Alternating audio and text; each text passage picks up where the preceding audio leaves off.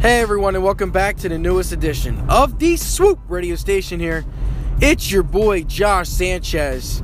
And man, what a day in the NBA last night. Klay Thompson set an NBA record 14 three pointers and had 52 points in just 27 minutes. And this just shows you how explosive of a player Klay Thompson can be. Because uh, uh, because earlier in the season we saw Stephen Curry drop 50 point over 50 points in three quarters and hit 11 threes. Well, Thompson said, "Whatever you can do, I can do better." He hit 14 threes in the game and only played 27 minutes. That's a three-pointer every 2 minutes, folks, if you do the math. Pretty much. Klay Thompson showed how explosive again how explosive a player he can really become he dropped 60 i believe in three quarters a couple uh, last season so Klay Thompson is showing this explosiveness the Warriors can have. And as a Bulls fan, there's just nothing you can do. Some of the threes he was hitting was just they were contested, everyone was on him, and Klay Thompson just knocked it down. And now there's always will be this talk about Curry being the best shooter, but Klay Thompson should definitely be known as the second greatest shooter of all time with his performance. And he is the perfect sidekick to Stephen Curry. They don't call him the Splash Brothers for a reason. And man, KD had 41 points the other night. Curry had again had 50 the other night. And it just shows you how this Golden State Warriors team has all these superstars and how they can just go off on one night. And if one goes off, it's going to be a rough day for the opposing team.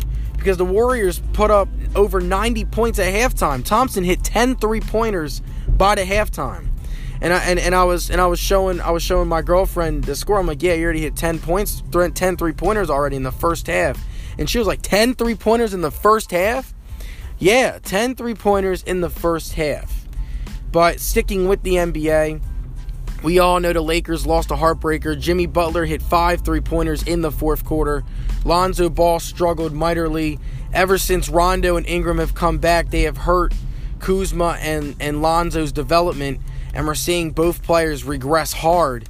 And the Lakers continue to lose with Rondo and Ingram back in the lineup. So, what does this mean going forward for the Lakers? What do the Lakers do? Do they trade Ingram? Do they get rid of Rondo? I don't know. Do they need to get rid of Lonzo and Kunza, uh, Kuzma?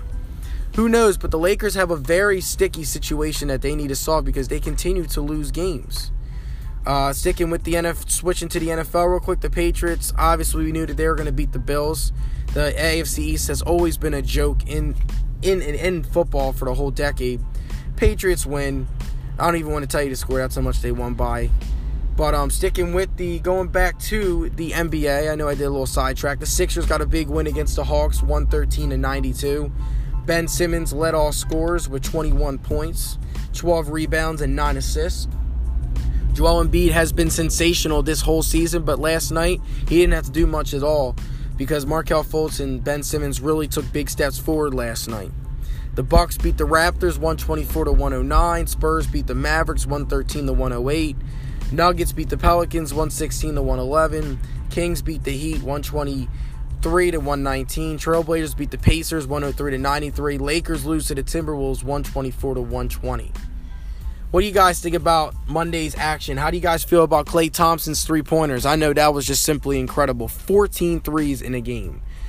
But feel free to call into the station and voice your opinion. I'm only going to do one topic today for Swoop Radio because I am heading to ABC. I'm currently on the way to ABC, stuck in traffic.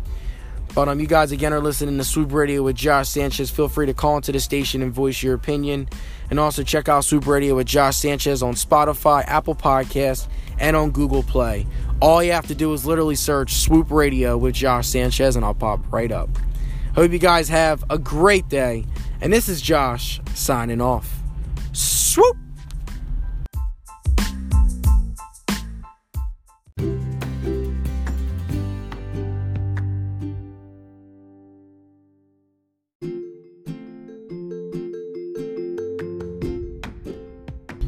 Hey everyone, and welcome back to the second topic of the Swoop radio station here. It's your boy Josh Sanchez. And man, talk about an, an NFL frenzy of trades and deals today. As I'm working at ABC, my supervisor keeps giving me all these updates because ABC is linked with ESPN. Eagles traded for a third round pick for Golden Tate. Demaryius Thomas is now a Houston Texan. Ha Ha Clinton-Dix is now a Redskin. Like, there were so many deals that took place in the NFL today, and those are my top three that I'm going to talk about.